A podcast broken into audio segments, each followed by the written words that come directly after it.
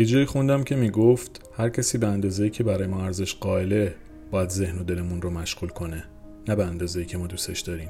حالا این ارزش قائل شدن یه سری نشونه هایی هم داره. مثل اینکه در اون رابطه تو تأخیر و سرزنش نمیشی و طرف مقابل با الفاظ نامناسب تخریبت نمی‌کنه.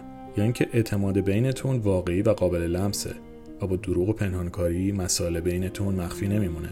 یا اینکه در کنارش احساس تعلق می‌کنی چون که گاهی ما با کسی هستیم که انگار کنارش تنهاییم و بود و نبودمون تفاوت خاصی نداره. یه نشونه دیگه در چنین ارتباطی اینه که در مورد دلخوریامون صحبت می‌کنیم و همه چیز رو توی خودمون نمیریزیم و در کنار همه اینها در رابطمون قدر محبت و توجهمون دونسته میشه. خلاصه که سعی کنید با کسی باشید که بهتون این حس رو منتقل کنه که در زمان درستی در جای مناسبی و کنار آدم درستی هستید. آدمی که از جنس وجود خودتونه که می‌تونید باهاش آرامش و امنیت روانی رو تجربه کنید.